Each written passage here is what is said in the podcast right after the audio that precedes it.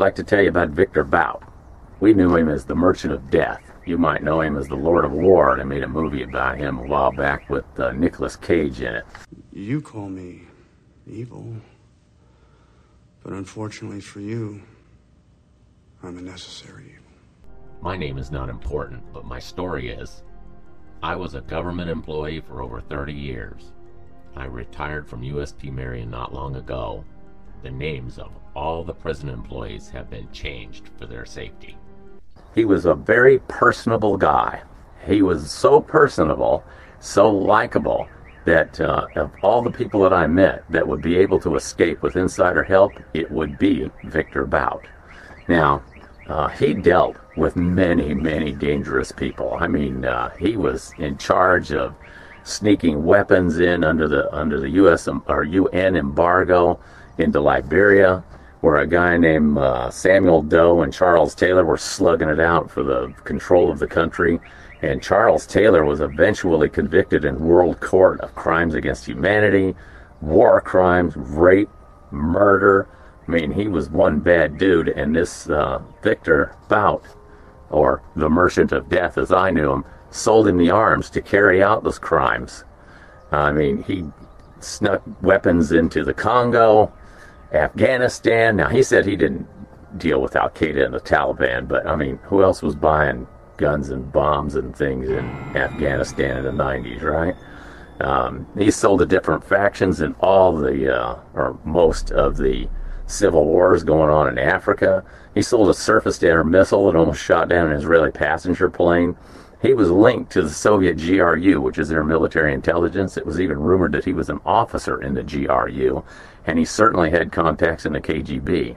When he was finally arrested by the request of U.S. authorities in Thailand, it was the Soviet and, and Russian governments that tried to get him to not be extradited because apparently they were afraid we'd find out something. And uh, he was uh, finally tracked down there by Interpol and arrested and um, given to the United States. I think he had a trial like 2010 in which he was, you know, uh, charged with all kinds of stuff, conspiring to kill Americans, uh, providing resources to uh, terrorist organizations, conspiring to kill American officers and employees, um, you know, money laundering, wire fraud, illegal purchase of aircraft.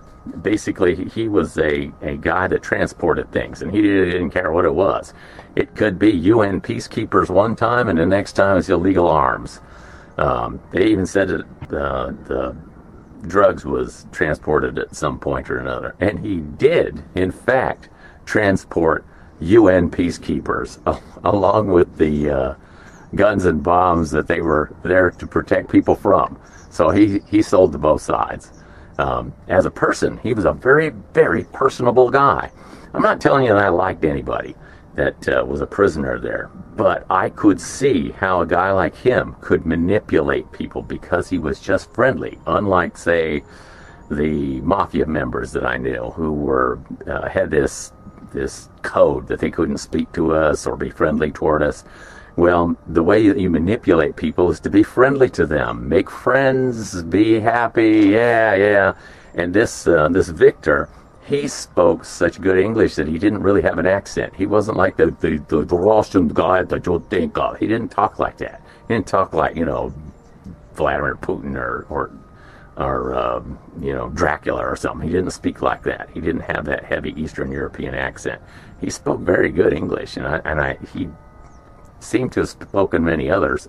I looked in his cell before he had several languages in there that he was reading. So he was an extremely intelligent guy, and take that along with this this um, personality of his and friendliness, easygoing, never complained, didn't show us disrespect, anything like that.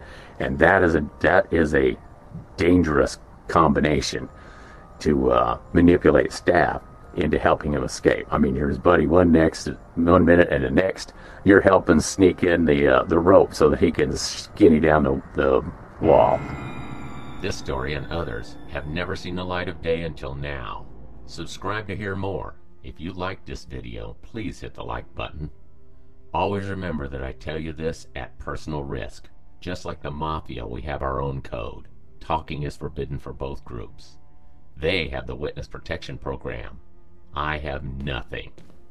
When I choose to break my silence, I choose to walk alone forever.